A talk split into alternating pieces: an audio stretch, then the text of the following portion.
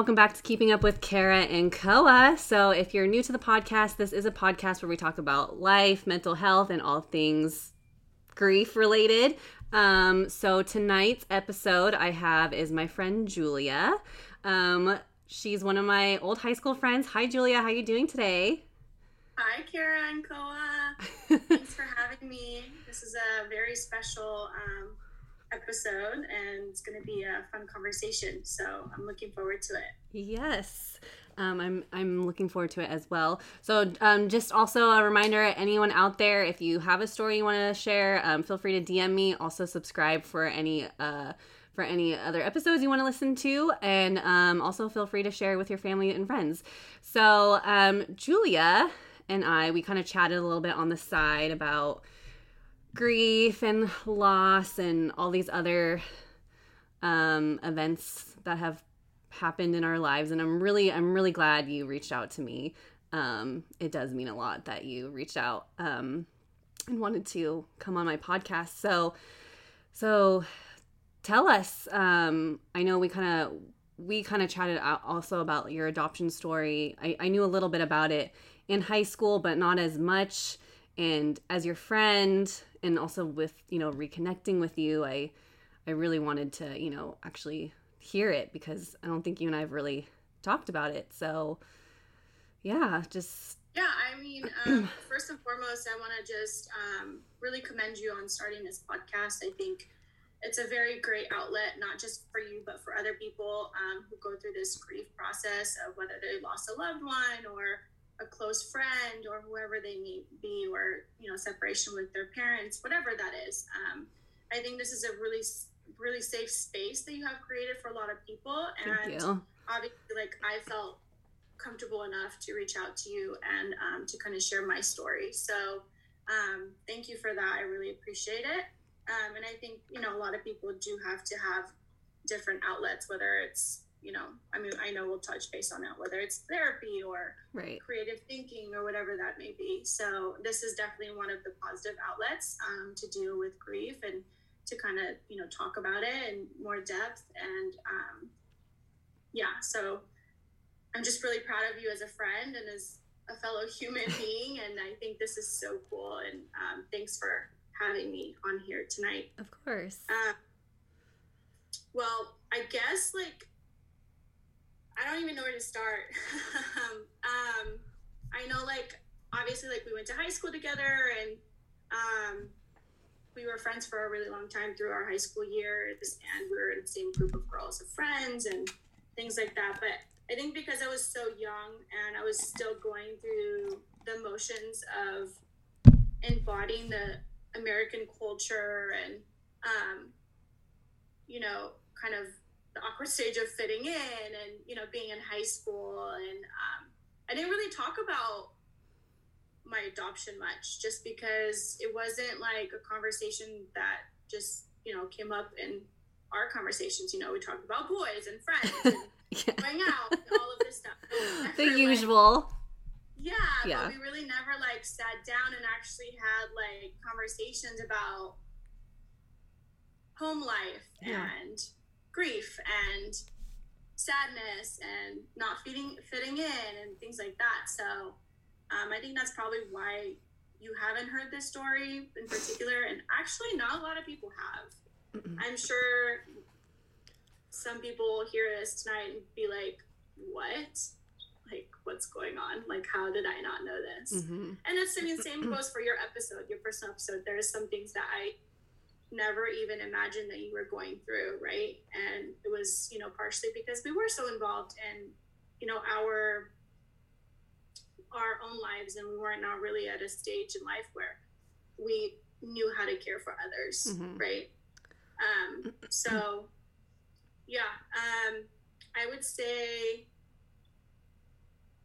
in terms of grief, I would say my life, um, my whole life I feel like has been just a big bubble of grief, you know, grief and loss. Mm-hmm. Um, you know, I was orphaned um, at a really young age um, just because Um, um, for anyone that doesn't know my story, um, I was adopted at the age of 11 from Russia.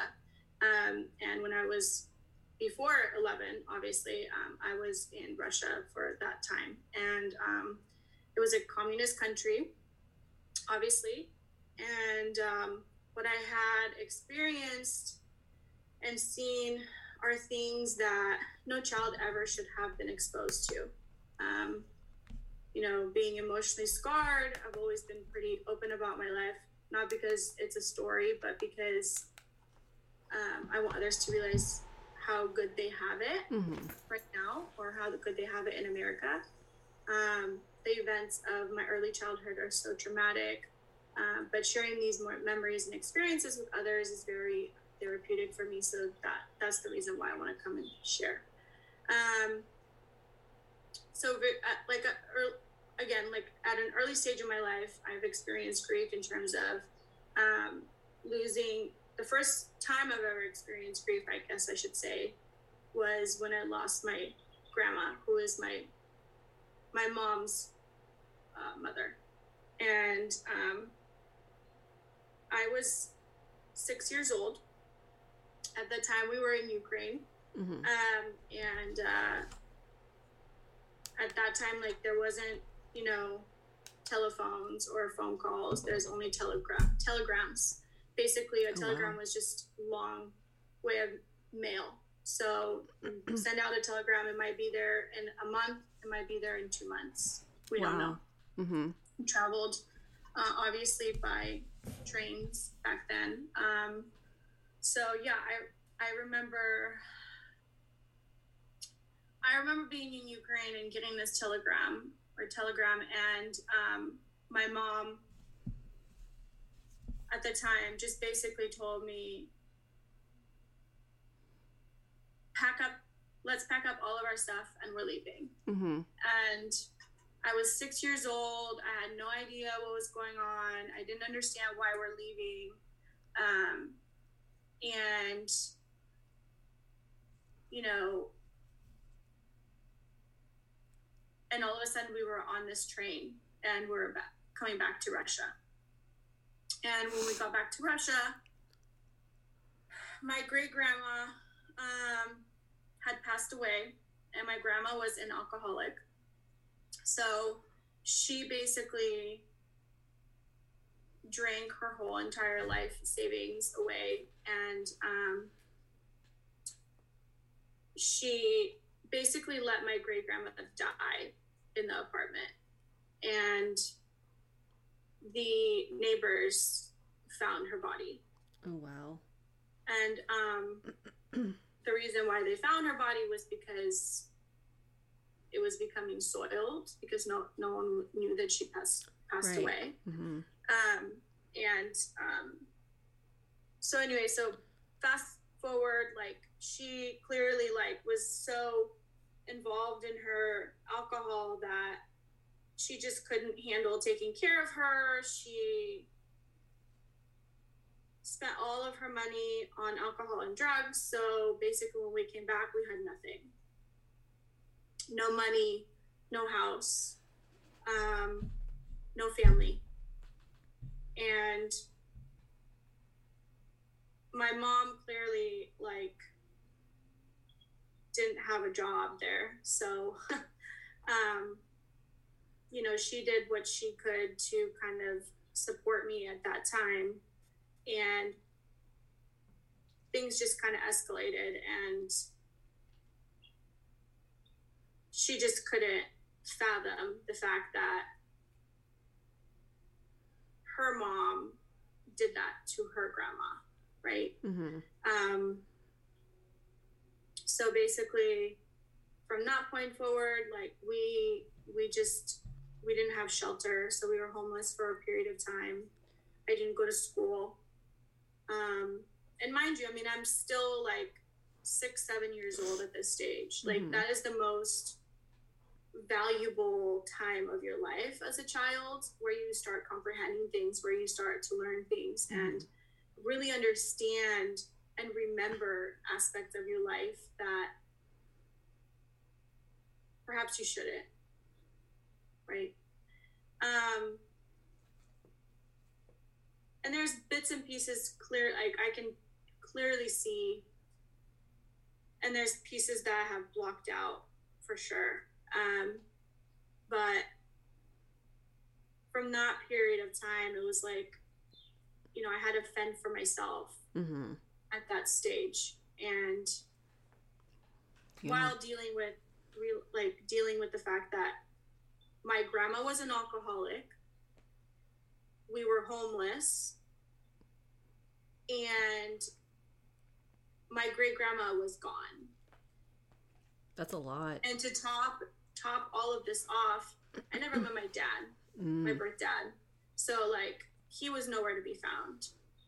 So it's like, and I was an only sibling, so it's not like I had siblings to re- like rely on at the Mhm. time. And I remember, um, you know, I remember, I remember because we were homeless, my mom, my mom would have to figure out ways to have money or figure out how to, you know, come up with money. And um, we would, we would collect bottles and we would sell the bottles and we would literally go and buy bread because bread was the cheapest thing that you could buy. Um, you'd buy bread and that's what you lived on bread and water. And um, I remember in the middle of the night, we would go and steal copper because copper was such a, well, it still is actually. Copper is worth a lot of money. And we would steal wires and just drain them for copper and then we would sell them for weight so we could have money. Um, my mom, there's multiple times where she would take me to the park and just leave me playing with other kids and go upstairs to an apartment, do what she needed to do, and come down. Um, I've witnessed her having sex right next to me in the bed with another man. Um, and as a little girl, not understanding what's going on and why your mom is doing all these things, right? And at, it's like it, at that time, yeah, it's kind of like, well, my mom's providing for me, or she's giving me things, or she Right. she's she's giving me money, or she's she's buying me food, or she's buying me a toy, or whatever. That's all you see. Mm-hmm.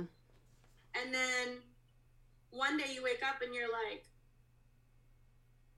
damn. Wow. Yeah. Like, that was like, that shouldn't have happened. Yeah. And I mean, it's like, I can't explain to you like the realization that that you go through later in life. Like when you really sit down and think about all the things that you go through and all the things that have impacted you at such an early age Mm-hmm. and then why that happened. Yes. You know? Like trying to think we- process it. Yeah, I think we battle with the why a lot Yes. life, right? Yes. Like why me? Or Why did this happen? did this happen? Right. Or One hundred percent. just a lot of whys. Yes, I can definitely You know? empathize with that for sure. and we just we can't like i mean now like even now like now now that i'm 30 years old and grown i mean there's aspects of my life that still happen and i'm like why Mm-hmm. like haven't i haven't i dealt with enough in my whole entire life like why why are we still dealing with it like why am i still having to have things in my life come up where like i shouldn't Mm-hmm. you know and so yeah i mean from that point and and then you know going into a space that was completely foreign to me and in, into an orphanage, um, which if a lot of you listeners out there don't know what an orphanage is, it's basically a um, it's a foster home in a way, um, but it's a lot more kids, and it is a one um, one sanctuary where um, you basically eat, sleep, and go to school. So from grade, I think they put you in. Let's see. Let me think about it. So like you have, so they have one separate for babies, and then like when you get into like the age that I went into, which I would when I went to the orphanage, I was eight years old. Yeah, I was eight years old, um, and that's like eight to or the younger. I think it's like six and to high school, basically. Mm-hmm. So like that's your whole life. Like that's where you will be for your young adult teenage life for the rest of your life. Interesting. Did they have any? um Did they provide any? Any sort of, I guess. Oh, what's the word? I'm trying. Like a psychologist there? Probably not. No. Yeah. Mm-mm. So for you, There's you're. no, there's no such thing as mental health. Mm, There's no such thing as a therapy. Let's Mhm. sit down and talk about Right. what traumatic shit you went through. true. Right. Like, exactly. No, there's Mhm. no like. Interesting. It, okay. You have to remember, it's a co- communist like hierarchy, Mm-hmm. Higher power country, and that's how everyone lives there. Like that's if you are older than me, I like you demand respect. Mm. You know what I mean? Mhm. And we give respect, and if that doesn't happen, guess what? Then you get scolded. So, eh, so in a in a lot of sense, it's almost like your feelings were pretty much rejected your entire life In a way, yeah. I mean, I would, you know, you suppressed a lot of it. Yeah. I, and I think I do still to this day, to be honest with you, because, you know, yeah, like I, I, I talked to my mom once, once in a while about it, but it, it's not like a conversation that you have with everyone every day. Like Mhm. it's, you know, you suppress these feelings and you just kind of don't want to think about them, Right. You know, because And then it be- it's not, it's not something that anyone should think about. Right. Um, and then you become used to just suppressing everything that it becomes like a, Yeah. a lifestyle basically. Yeah, it does. It definitely does. Yeah, it becomes part of you, and you learn and you learn just to deal with it, and you learn to not forget it, Mm-hmm. but live with it Mm. because that's who you are. It doesn't define you or define me for per se, but that's who I am. Mm-hmm.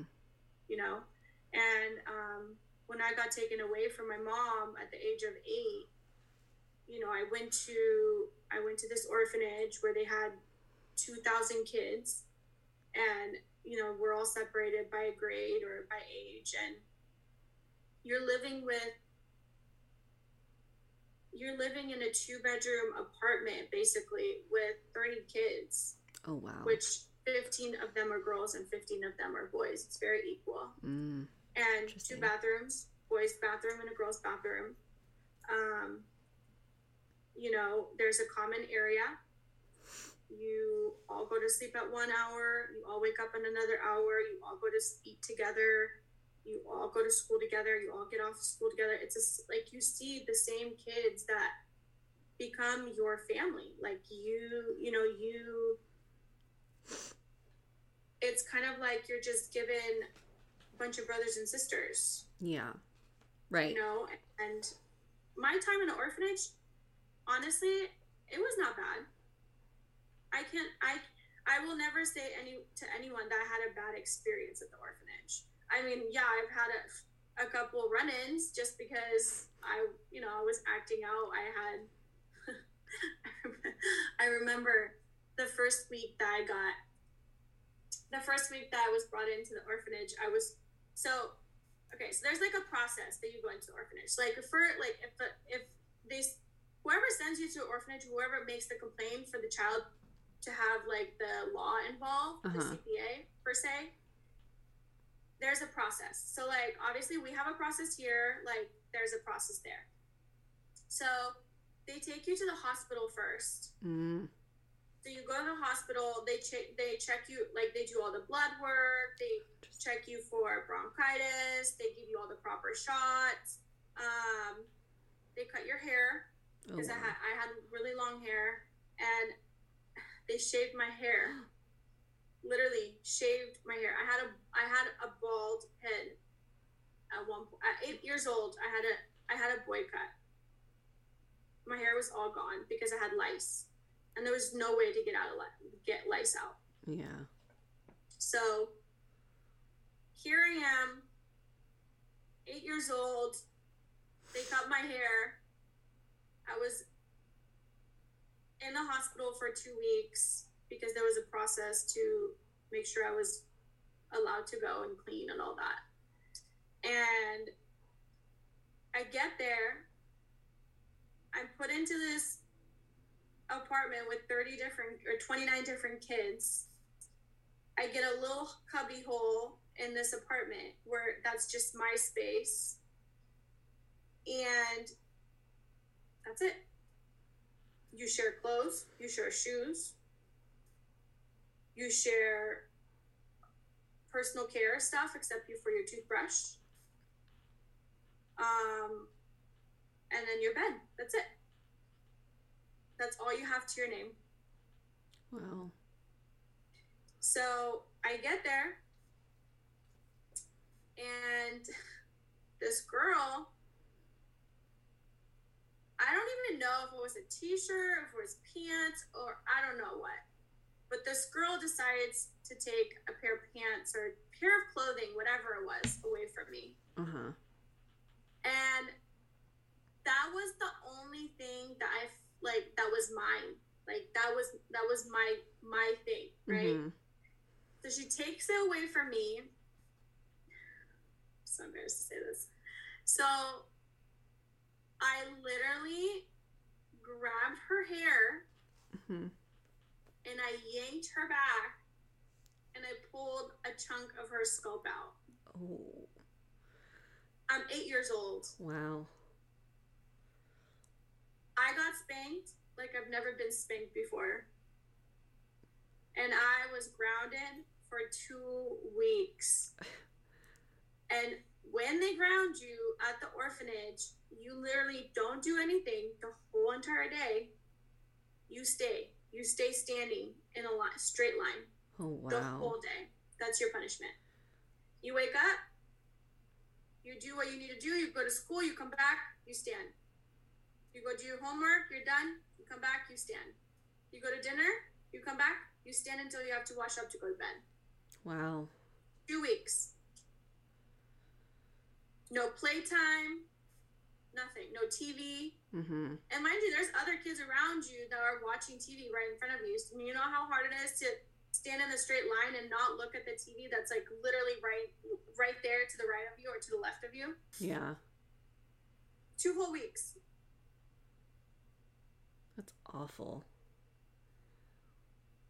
And these poor kids, I mean, there's worse things that I've seen. I have I've seen uh, kids where they had to hold their hands in front of or hold their arms right in front of them and if they bring their hands down they would put a heavy pillow on top and then they, if you drop they put another pillow Oh my And- god. yeah it's it's pretty brutal yeah. but i will say like what it did teach me was to not do anything stupid again because i didn't want to go through that. You know? And it's like here now that i'm a parent if you're at a grocery store and your child is throwing a fit in a in a grocery aisle and you pick them up and you say no you can't do that in front of somebody that's like everyone's gonna just lose their shit. Right. Like how how dare you talk to, talk to your child like that you know and yeah we're not you know our country's obviously is much more lenient we have a lot more freedom Right. but my point is is like we're so focused on our little bubble here that we don't realize what goes on in other countries Yes. or how other countries parent their children Mhm. or how you know how inhumane things are in other countries. I mean, we're experiencing it now, right? Mm-hmm. Um, and it's just like parenting is very interesting now that I have my own child. It's very, it's very, um, it's very different than how I was brought up, mm-hmm. at least until I was 11. You know, and being in the orphanage, I mean, it's not, like I said, it's not all bad. I mean, we, you know, obviously when you're, when you're doing well and you're listening and you're not in trouble and they take care of you because they like they you know they like you. They don't they don't have a reason to not like you there. Mm-hmm. and during the day we had a caretaker um, we had two actually through my time. And um, they were great. They were both great. Um, when i was 16 i actually went back to russia uh, with my dad and um, and I saw them again, and it was like so nice, so awesome. And I mean, those those are the you know those are the things that you kind of like want to remember. You know, the relationships that you built with with people, and I still keep in touch with some of the girls that was in the orphanage. Mm-hmm. I mean, thank goodness for social media. Yeah. Um, you know, the fact that I get to see how they are grown up and how they're married and they have their own kids and how they've turned out on their own is it's fun because it gives me it gives me comfort knowing that if I wasn't adopted, perhaps I wouldn't be a statistic. Mm. You know, um, because back then, like, I'm sure now things have changed. And I've actually read a couple articles where, um, you know, they give grants for orphans who, you know, graduate and they kind of like, like the government helps you kind of get your life in order because all you know is the orphanage. You mm-hmm. don't know how to experience real life outside of those walls. Right. Because it's kind of like, in a way, it's kind of like a cult. Now that, you, that I think mm. about it, like you eat, live, breathe orphanage, and it's surrounded by walls, and you're you don't go alone anywhere. Like you go with either your friends from the institution or you go with your caretaker. Like you don't leave by yourself. Um, and did you ever leave though? The orphanage yeah, to do I mean, anything? We had outing. Okay. Yeah, we had outings. Um, we would go swim in the lake a lot. That was a very common thing to do um, during summers, especially on weekends. Um, we would go to the supermarket um, on weekends as well. Um, we did a lot of plays. Mm-hmm. Um, I danced a lot. That's kind of where I picked up my ballroom. I danced ballroom. Actually, I won nationals in Russia for ballroom. Oh yeah, didn't didn't you do dance in high school? I did. Yes. Yeah. I and that's kind of like yeah, that's where I fell in love with dance for sure. So I'm very thankful for that because that was a huge outlet in high school for me. Yeah. Um, dance gave me a lot of creativity and it was just a huge community. Um, and I'm, I was very appreciative of that. But yeah, um, so there was that. There was sports. We played soccer. There was a lot of soccer teams. Um, we had outside time. I mean, it wasn't long. I mean, we we would go for like an hour and a half every day. Um, everything is timed. um, yeah, I mean, it wasn't like I said, it wasn't bad.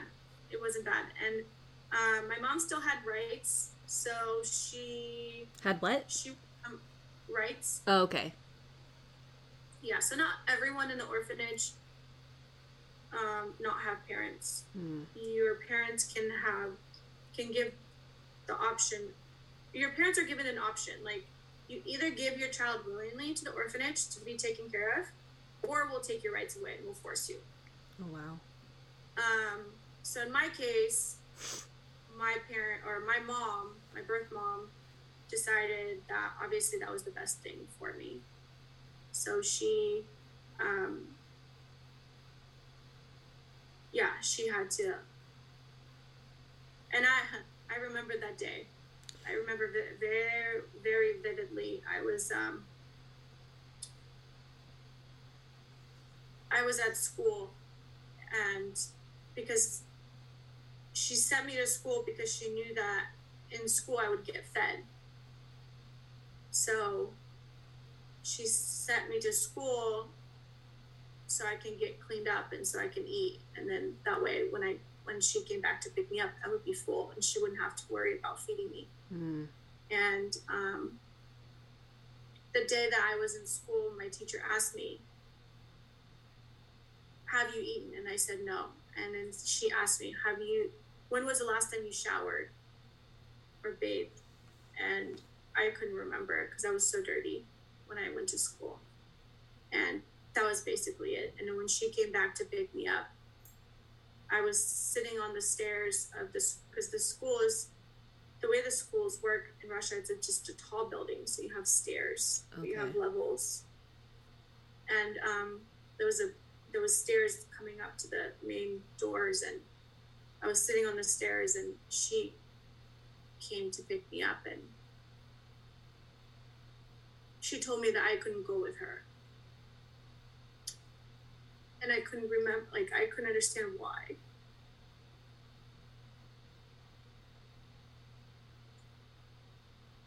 Sorry. Ooh. Huh. It's okay. Um, There's room for all of that here. Yeah, I couldn't I couldn't understand why and she all she told me was you'll be okay. You'll be taken care of obviously in Russian. And then my journey started to be an orphan. Um, and then her drinking got really bad, and she obviously was going down the spiral. She was not taking care of herself because obviously she didn't really have in her in her mind she didn't have a purpose to live anymore. Mm-hmm. You know, and alcoholism runs in in my blood basically and um, yeah so she she gave me up at eight and then that's where my orphanage day started. And then until basically 10 i was there for 8 9 10 yeah 10 years or 3 years. And then at the age of 11 god granted me one more blessing in life, and that was my parents, American parents, Rita and John. So um, it was pretty fast the way it happened, but they definitely had to revoke my mom's rights, and that was oh, wow. really difficult mm-hmm. because, you know, she it took it was a long process because she didn't want to give her rights up. So at the age of, at the age of 11, I came to United States. So how did they find you? yeah, okay, that's a great question. um, so my so my sister, so there's three of us uh, okay. that were adopted from Russia. Um, Matthew, who is my younger brother, and then Alicia, who is my older sister. And um, there's seven us, seven of us in my family, seven kids, and um, my parents originally wanted to adopt um, from Asia.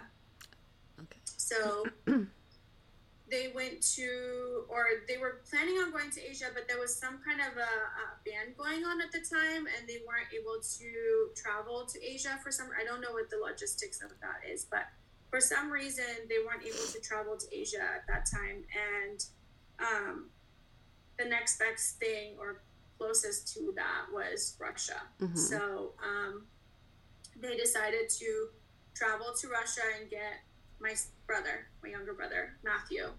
Um, they picked him up, they adopted him, they brought him back home and the rule was then um, you could not separate siblings. So if there's siblings, you can either all, adopt them all at once, uh-huh. or you find who is not attached to the hip. but because um, the system is so effed up in Russia and it's all about money and government and mafia and all of that, um, they just don't follow laws and they just kind of do whatever is, comes their way. Mm-hmm. but, so um, my parents come to find out that my brother had two other siblings. Oh wow. So, well, I mean, now they have to go back and adopt the siblings. Like, Mm. and my parents, I mean, they they're good people. Like they, you know, they knew that that wasn't the right thing to do to split them up. And yes, while they could have, and they could have said, "Forget it, we're not. This is not our fault." They didn't do that. They were humble enough that they went back, and then they found out that my brother's brother was adopted into a German family. Oh, interesting. So my bro- yeah, so my brother's brother was adopted into German family, which we came to learn later in life where where they were and they got kind of reconnected online. But then there was Alacia, who's their sister.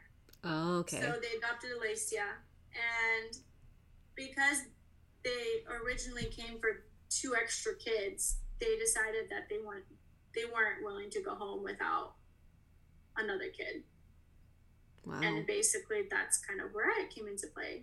Um, my director, Tanya, she recommended me to my parents, and she Oh, wow. basically said, you know, she's a single child. She doesn't have ties. The only thing that is that might pop up that's problematic is the fact that her mother has rights to her. So if you're willing to grow through all that, she would be a good candidate. And so, yeah, I met them the day that they picked up Alacia, not knowing that that was what they were planning to do. Um, and then, and then my so it's funny because so I had another friend who lived. So my sister's one of her best friends was in an orphanage with us as well, hmm Oksana, and um, she ended up coming. She ended up getting adopted by a family with where my parents lived at the time Uh-huh. in Silver Creek. It, so like they came up and picked her up, and she was my friend as well because we danced together. Okay. And so I was like, holy, you know, what am I going to do? Like, I'm going to be all by myself now. Like, one of my, like, Lacey is gone. And we did, and mind you, this was like an all dance, like, family. So I was like, I was so involved in that. We were all like all in one. And then all of a sudden, like, two people from my dance group just got taken out. And I'm like, at 10 years old, I'm like, what is going on? Why is everyone getting adopted? Yeah. And then I'm obviously like jealous, right? Right. Like, mind you, my adoption was already getting planned, which I had no idea Think about wow. So when Oksana was being adopted and she left, she wasn't allowed. She already knew that I was coming, hmm but she wasn't allowed to tell me because legally the paperwork wasn't processed yet. Oh. So she didn't want like they didn't want to like give me false hope. Mm. So she was like living with knowing that that was in the process, and then I was over here on the sidelines, like, "What's going on? Like, I want to go with you." Um, But she like deep down wanted to tell you you're going, like you're leaving too. I mean, and and now like I remember because I, you know, we used to talk all the time about. It. I'm like, how could you like? How did you not tell me? She's like, trust me. Like, there's moments that I wanted to tell you, Yeah. but I just couldn't. Like, I I didn't want to tell you, and then what if you didn't come? right. Like, and you know what? Maybe that's a good thing because we didn't jinx it. Right. You know what I mean? yeah. Like, in long. Like I don't know if you you're very I don't I am I don't like jinxing stuff like I'm not I'm very into like spiritual numbers. Yes, me too. like, Five, five, five, one, one, Me too. like, yeah, me too. you know, so like, You're like, I'm gonna leave it up to the universe. Yes. yeah, like yes. you're just putting it out there, you know. And then, uh, it was like it was the year right before because I got a, so I came to the United States in March Okay. of 20 it was right after um 9-11 so Oh, okay. 9-11 was in two, 2001 Mm-hmm. yeah I, came in 2002 Okay. so like and then i was like going through that i'm like holy shit like there's like 9-11 happening Yeah. in new york like, we're about to have like a nuclear bomb hitting like the world's gonna end like and i'm over here and i'm supposed to come to united states that year like i was like oh what what am i doing like no I, I was freaking out i mean it was like such a roller coaster i am i'm gonna like leave all my family or people that i call family no no english Oh, at wow. all Mm-hmm. traveling on an airplane for the first time.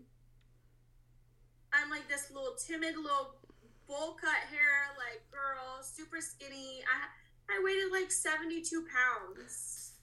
Yeah. You know, and I and I was about to come to a country that's getting bombed. You were probably traumatized from going from was- one from one country to another. I was so I was so traumatized. I was like, I mean, it was a lot. I was, it was a lot.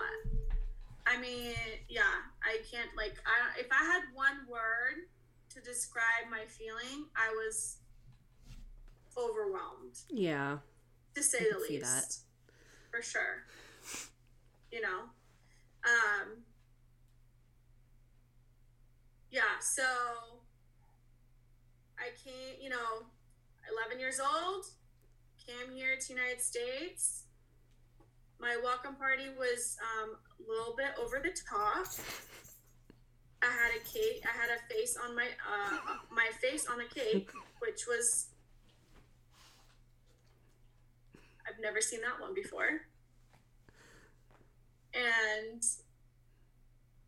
I had a bright yellow room, my own room, but it was bright yellow. Literally. Was this the house-. Was this the house in from high school? Okay. Yeah, but when I was when I was in high school, my room was upstairs, Right. but the yellow room was downstairs. Okay. So I don't know if you remember my house, but it was like the room. I remember I only remember your Oh. by the laundry room. My younger brother. Oh, yes. Okay, yes. I remember. Yeah. I remember now. But that room was literally like I'm not kidding you, like the sun yellow, like the color, like actually this color was yellow, but it's not. This is beige. So imagine that like twice as bright. And my dad, my poor dad, like walks me in a room and like they have a boot, like you know those old school boom boxes. Oh my God. and it was purple. I just found mine the other not too long ago. And then I had like they bought me like an NSYNC, a Britney Spears, and a Backstreet Boys CD. And I had my That's cake funny. with my face on it. Yeah, and then my dad has this little translator. I don't know if you've ever seen one, but they're like, it, it kind of looks like a, it has like a little flip, okay. And then you like turn it on, and then you like type words, and then you can press translate, and it translates to another language. Okay. Never seen one, but That's how my parents communicated with me for a Wow. really long time. Okay. Because obviously, like, I didn't know English and they didn't know Russian. So Mhm. they would literally, like, flip the little flip, type the word, you know, the, all Wow. the, the word, the, the letters, and then it would click translate and it would translate in Russian. And so my dad, my dad was like, do you like your room being yellow? I painted it all myself.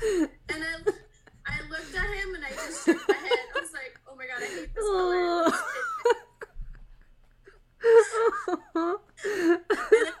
Like we laugh about it all the time. Like it's Yeah. just it's funny now because I'm like, I really hated yellow, but I would have never told you that back then. Like no way Yeah.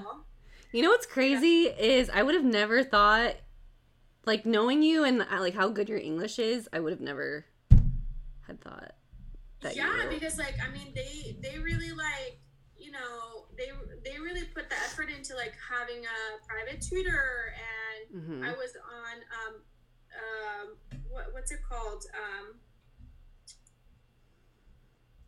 is it LED? No, not LED. Oh my gosh, why can't I think of it? ED class? No.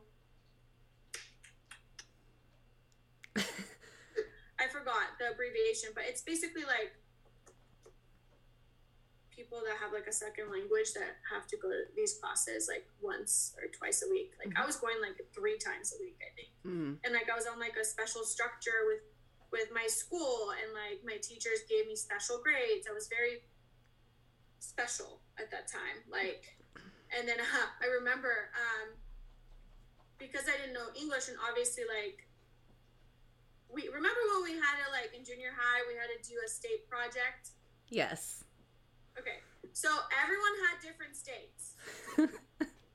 Right? Uh-huh. But they couldn't have california. Well guess who had california? You. Me. So imagine when kids like hold on why does she have to have california? And i can't yeah, I still have my, I, I literally still have that California book. I did it all myself. I was very proud.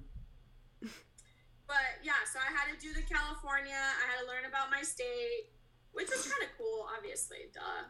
But yeah, and then like that, it was that time like where my first report card came out, and my teacher, I was I went to Silver Oak um, Elementary, which is in San Jose. Um, my teacher, Mr. Lairway, which my by far one of my favorite teachers to this day. Like, I will forever be grateful to him with any. I mean, he's retired now, but like he he was so patient and just so awesome with me. I mean, it was. I'm so blessed that I had him as my first like actual teacher. Mm-hmm. I learned a lot that year. I really did. Um.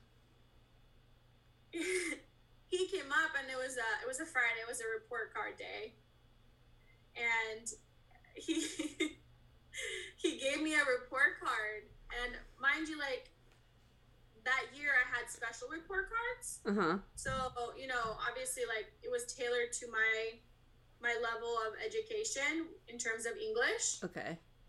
So, um, when I opened my report card, all I saw was. Oh F, no. it was literally all F's. and he told me, he's like, okay, this is the time that you're going to transition into the real, like, education. Yeah. And I'm like, look at him, like, these are all F's. and then, yeah, so, like, when I came home, my mom and dad were laughing so hard. I, yeah, it was like, like, it's okay, it's fine, it's fine. Like, but it's all F's. I was, I was like, I was like, no, why? why me again? Right? Why me? No. It's funny. Yeah, and I mean, ele- yeah, elementary school was a lot of fun. I learned a lot, and definitely a lot of memories in Silver Oak. Um, and then, and then junior high came and that was really tough. That was a really tough transition. Um, going from going from a sheltered school with a lot of teachers caring for you, a lot of you know people watching out for you, um, and then transferring into a public environment where I was a minority. Mm-hmm with my last name at the time, well, now too. Um, it was very tough. I was bullied a lot. I got in fights a lot. Um, got slammed around, got jumped a couple times. Um, it was more trauma, definitely. Did you um, go to? Oh, sorry, I didn't mean to interrupt you. Oh, no, it's okay. Go ahead. Um, did you go to the junior high of our school? For junior no. high? Oh, it's a different junior high. Yeah. Okay. Um, I'm not gonna name that school for privacy reasons, but um, I yeah, I wouldn't. It was not a good experience for me, and my parents ended up taking me out um, to go to Valley Christian, um, and I I didn't want to go because I didn't want to switch schools and I didn't want to seem like I was giving up. Mm-hmm. But it was definitely a right decision because I feel like if I stayed at that school, something bad would have happened for sure. Because I was, I ran away from home. Oh wow. Um, uh, I was very angry with my parents. I didn't want to go to school. I, um, I was doing things that were just not healthy. mm-hmm. You know, um, for me, and I'm very, very, very, very thankful that they took me out. And uh, Was it re-triggering a lot of like your memories from when you were in Russia? Yeah, you can say that. I think that a lot of that had to do with it because I was, um, I had to fend for myself. Oh, okay. Mm-hmm. So, So that brought um, up some triggers for you. Correct. Um, and talking about triggers, I mean, I know that that's like you know there there's there's a lot of those around us all of our life when we're going through trauma and grief and loss and and all all this good stuff. But it's like, yeah, it's it's the little things too. You know, Mhm. it, it's not just waking up in the morning and seeing a picture. It's like going to school and getting in a fight with a person that you shouldn't be getting in a fight with Right. You know? And it's like kids shouldn't have to go through that. Right. and mind you like the school that i went to like it wasn't that good of a school. So obviously they were fend like they were living for themselves too. Mm, okay. it was like the way i would describe it, was like a freaking zoo. Mm, and everyone was just trying to survive. Interesting. um so when they took me out from there to go to Valley, obviously like I didn't want to go and I was very upset about it. But in the end, it was the right decision. It was definitely a right decision. So I'm very glad that I got to experience and learn compassion and love and care all over again mm-hmm. and um, and it was easier for me to get into high school because I spent, you know, I, I transferred in junior, I transferred in eighth grade, so it was easier for me to get into high school. Right. So, yeah, I mean, there's a lot of things that we deal on the daily basis that, you know, that are triggering into our past for sure. I did have one question that I thought of. Um, did so? I know you mentioned how your mom, you know, she did what she had to do to get by. Did that ever Mhm. affect? Did that ever affect you? Um, in a way of having um relationships. Yeah, it did, and I think it still does. Mhm. Um, I definitely, I would say, definitely when it comes to men, I have a tendency um, of overlooking the negative.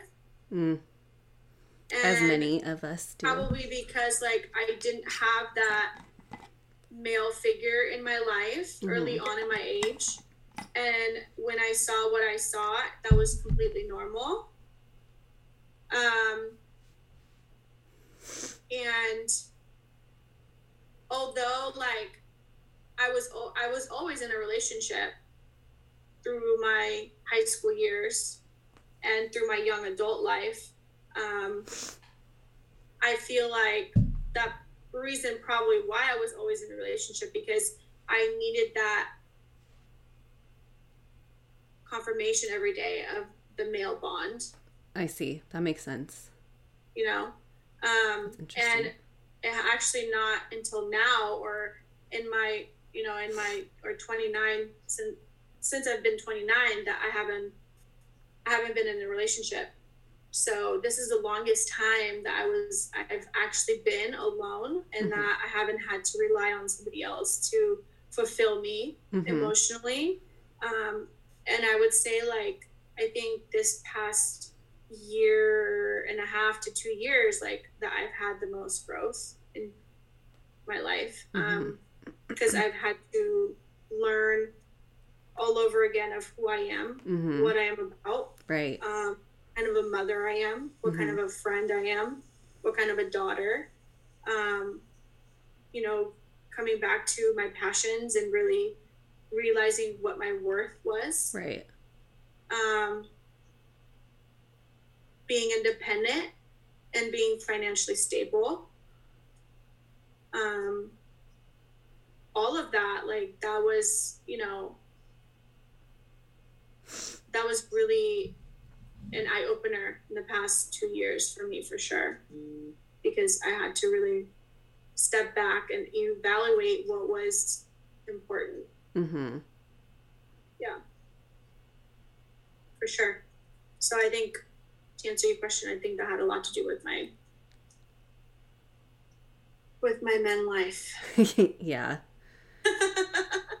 well, and, and like you were saying, I think a lot of us are going through this whole growth journey, or many of us are going through this growth growth journey of really finding our way back to ourselves of what were our passions were who were we before we suppressed all this and and then and then also when you're processing it processing all the stuff that's like internally built up inside and then you finally let it out, then you're starting to realize why your behaviors or where they're stemming from and how to yeah. how to kind of navigate through them and well i think a lot of like you know i mean i know you've talked about you know covid and having like that be part of our lives now and that this in the last two years and um i think that was a huge like busting our balls yes, too. Like, I agree. I mean, especially for the people that have loss, have mental issues, mm-hmm. have um, anxiety, even. Yeah. I mean, I know, you know, I have some family members who have really difficult anxiety. And for matter of fact, I used to have really bad anxiety.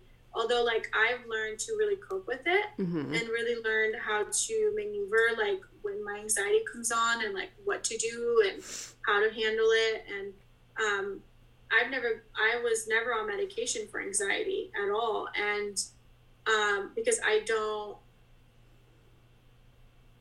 not that I don't believe in medication, I just like, I choose not to use it. Yeah. Uh, and it probably has a lot to do with the fact that like my mom was an alcoholic, my grandma was an alcoholic, my uncle was a drug abuser like in my early years. So like i don't like i don't feel like drugs or medication is a form of medicine for people. Um but that's my personal opinion. And i i mean i, I just i choose not to do that. But i do take advil sometimes you know when the headaches get bad you need advil. I was gonna say I definitely empathize with that. Um, when I went through my own mental health crisis back in high school, um, they put me on Zoloft, and actually, I never really talked about this, but I actually became very addicted to it to the point where it wasn't so it wasn't so much of like my my chemicals in my brain needed it, it was like my body needed it. And then I became and then I got I got really skinny off of it. Like I was super I mean, you you remember I was pretty slim in high school and um it kind of like in a psychological sense, I was kind of like, oh, this is, you know, great because I feel like I feel good in my body. But at the same time. I was mm-hmm. like, this is so unhealthy. And I knew it. I knew it.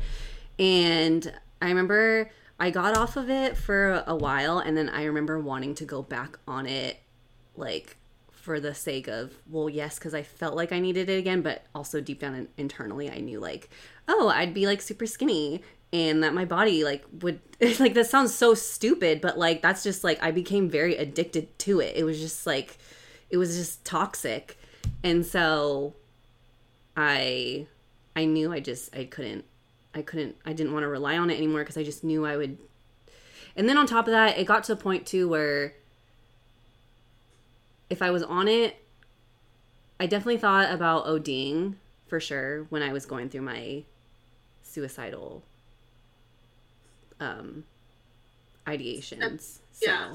Well, because it was easy. It was Yeah. like right there. Like, I mean, and when you're in that state of mind, like you don't really think about. yeah. You're not I was not self-aware of anything. I mean, anything and I was comparing myself to like so many people too and and I was like, yeah, I need this drug, whatever, whatever. And but internally I was like, I don't need this. Like this is turning this is t- making me into a person I'm actually not and I don't like who I'm becoming also. So um I mean, it's so. It yeah. I mean, and you're you were in high school too, so it's like you were seeing like so many women or so many girls like body changing and like we were. I mean. There was a lot of like body shaming when we were in high school. Yes, like, a lot, I, I a lot. Remember that? Like, it was just, it was horrible. I mean, I don't know why girls are so catty when we're in that stage of life. Yeah. like, it's just, and that's not healthy for us either. Like, that's traumatic, and it's like high school yeah. is traumatic on itself. Like, Well, and you know, a lot of girls suffer from you know eating disorders and all that stuff too. So I mean, there, I mean, there'd be times where people would come up to me and they'd be like, "Are you anorexic?" And I never really thought of it in that way because I was just like, "Whatever, I'm taking my fucking pills, like my happy pills." Um, but uh, yeah, whatever. But and then I I remember one day it got to a point where I was so skinny that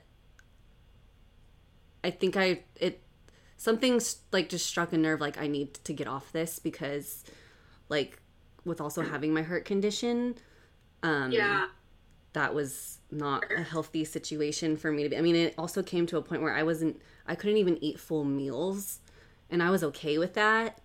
Um and so it just was not healthy at all. Well, and like I also like I have a really I have somebody who's super close to me that you know should be on medication for depression and anxiety and all of that.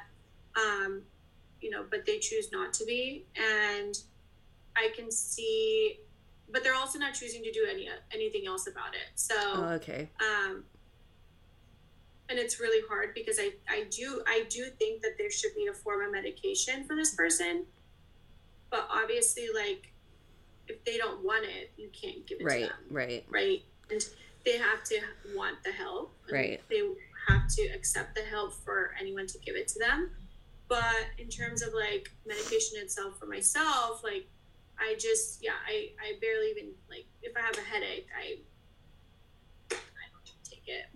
Yeah. So, um, yeah. but coming back to the topic of COVID, were you talking about COVID? Yeah, we're How talking about we get to that? COVID. we're talking about medication and then and then COVID. yeah, well, I think I was saying like even like people with anxiety and you know how it spiked up with COVID and being like hooped up for so long and like people, you know, people that have mental health like had to be alone for so long by Mhm. themselves in a in a house and not being able to you know interact with loved ones or family or friends or you know whoever i mean it's just like it's been it's just been a very difficult. I i've, I've been very fortunate but i know that it's been a very difficult year for a lot of people. Um and you know mental health in itself like this past two years has been just like overlooked. Yes. for sure. And it's not something that should ever get overlooked. It's not something that we should get used to Mm-hmm. One hundred percent. um, you know it's like i've really learned to in the past two years like i really learned to check in with my close circle you know i've learned to reach out whether it's be weekly monthly or um, to the people around me and I, I feel like i've done a pretty good job this year um, in staying in touch with people that I know are struggling. So I commend everyone to stay in touch with your loved ones. Yes. Yes. Checking in all the time. Text message will not ruin your lunch, ruin your day. it will not stop whatever you're doing. Yeah. It will take a second to tell somebody, "Hey, How you doing? I'm thinking of you, Yes. and I love you. I hope you have a great day." Yeah. I mean, I think I, I needed a lot of those. Like, yeah. I, I mean, it goes a long. It goes a long way. Just even the most simplest text message can really make a huge difference. Um, I mean, being me being completely isolated for the past two, I guess, year and a half now, almost two years. Um, it was pretty uh, traumatizing for me. Um, I, I think I mentioned it on one of my episodes that I wasn't I, I wasn't like I didn't I wasn't suicidal, but I mean it definitely re-triggered a lot of my uh my what am I trying to say?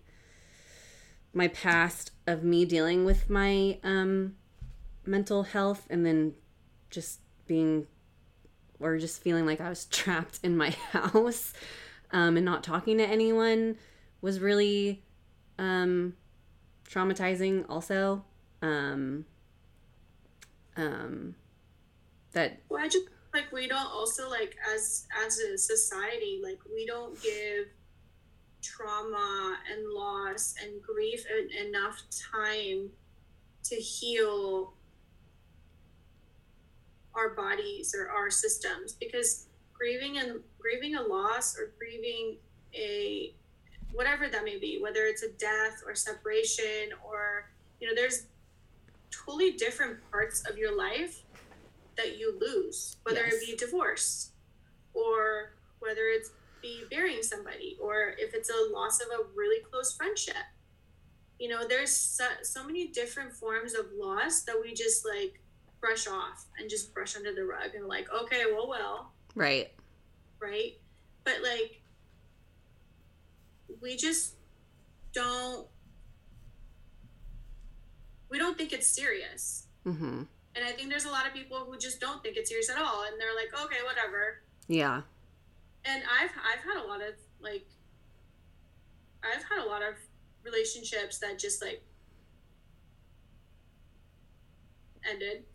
And i'm just like okay well those Right. relationships like meant something. Right. Like yeah. it wasn't like it was like many years of friendship Mhm. or relationship or whatever. And it's like obviously like i'm gonna grieve that. And just because i choose to be in contact with them doesn't mean that like you have to chew my head off like right. yeah you know i don't know I feel it con- entirely. Um, but moving back to your story of your adoption. So with your mom, did you feel you obviously you probably you felt a sense of aban- abandonment, I'm I'm Yep. presuming. hmm Um and and probably anger. yeah So how did you cope with that? And did that carry on I guess you know what yours? yeah it did um it definitely carried on um through my relationship with my mom now Mhm. um with my mom now i mean meaning as in like my mom rita mhm, um not right now right now present time right.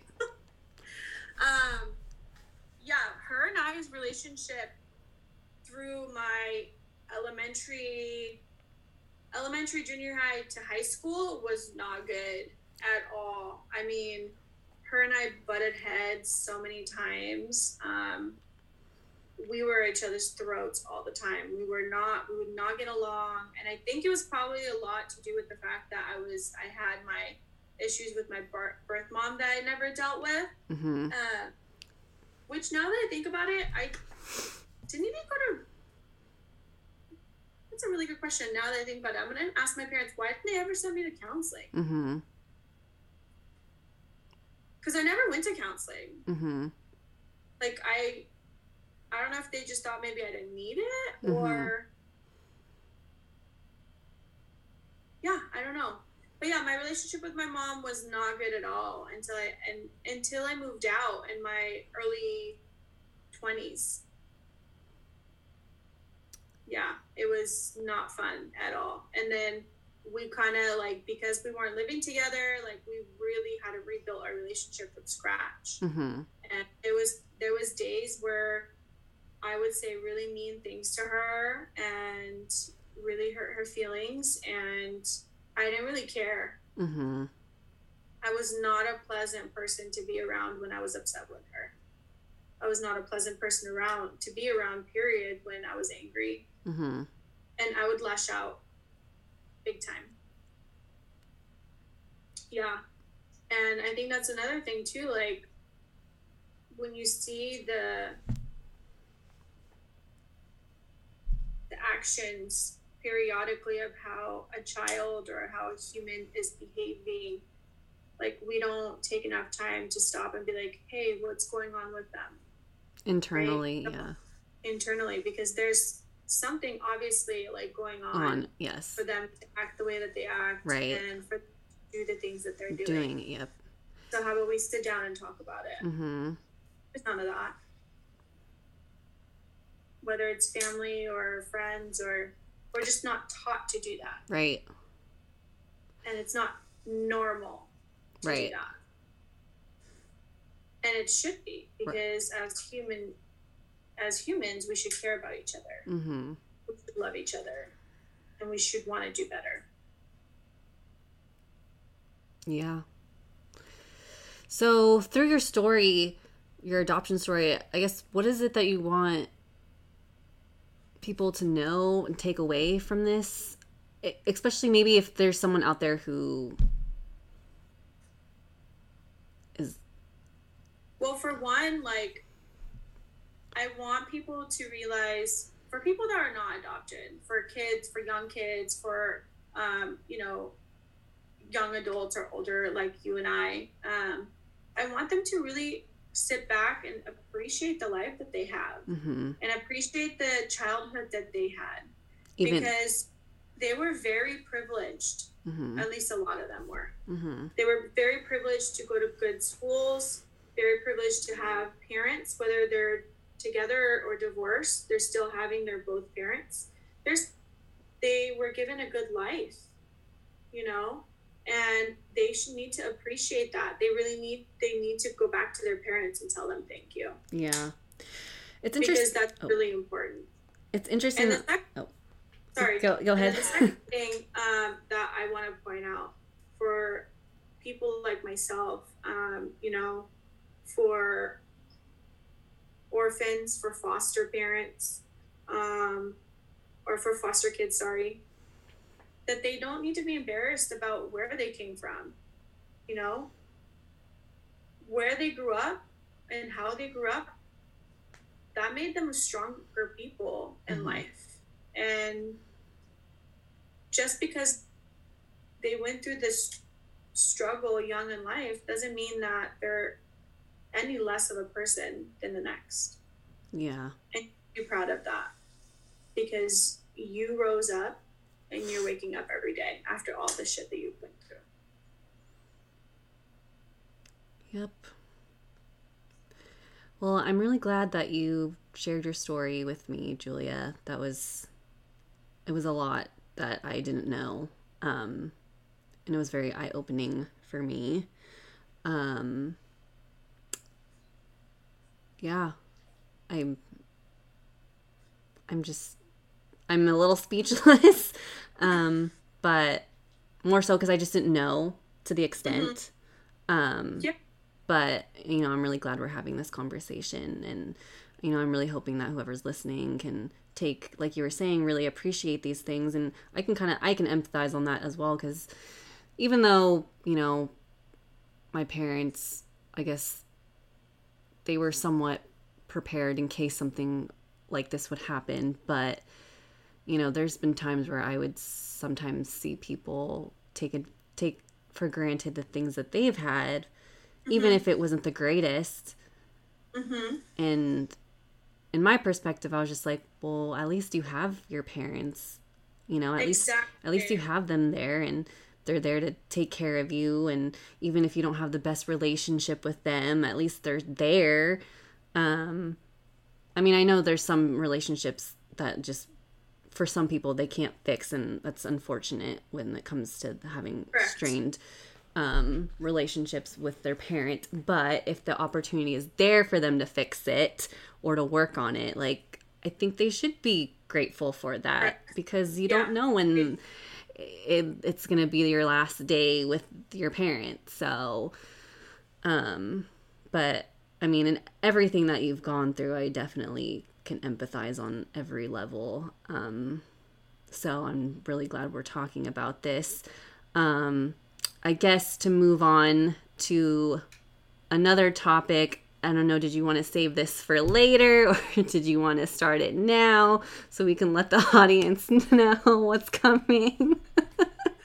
well, um, yeah, I mean, we do have another whole topic of um, grief um, that we haven't even touched on today, but perhaps that's for um, another episode for them to listen to.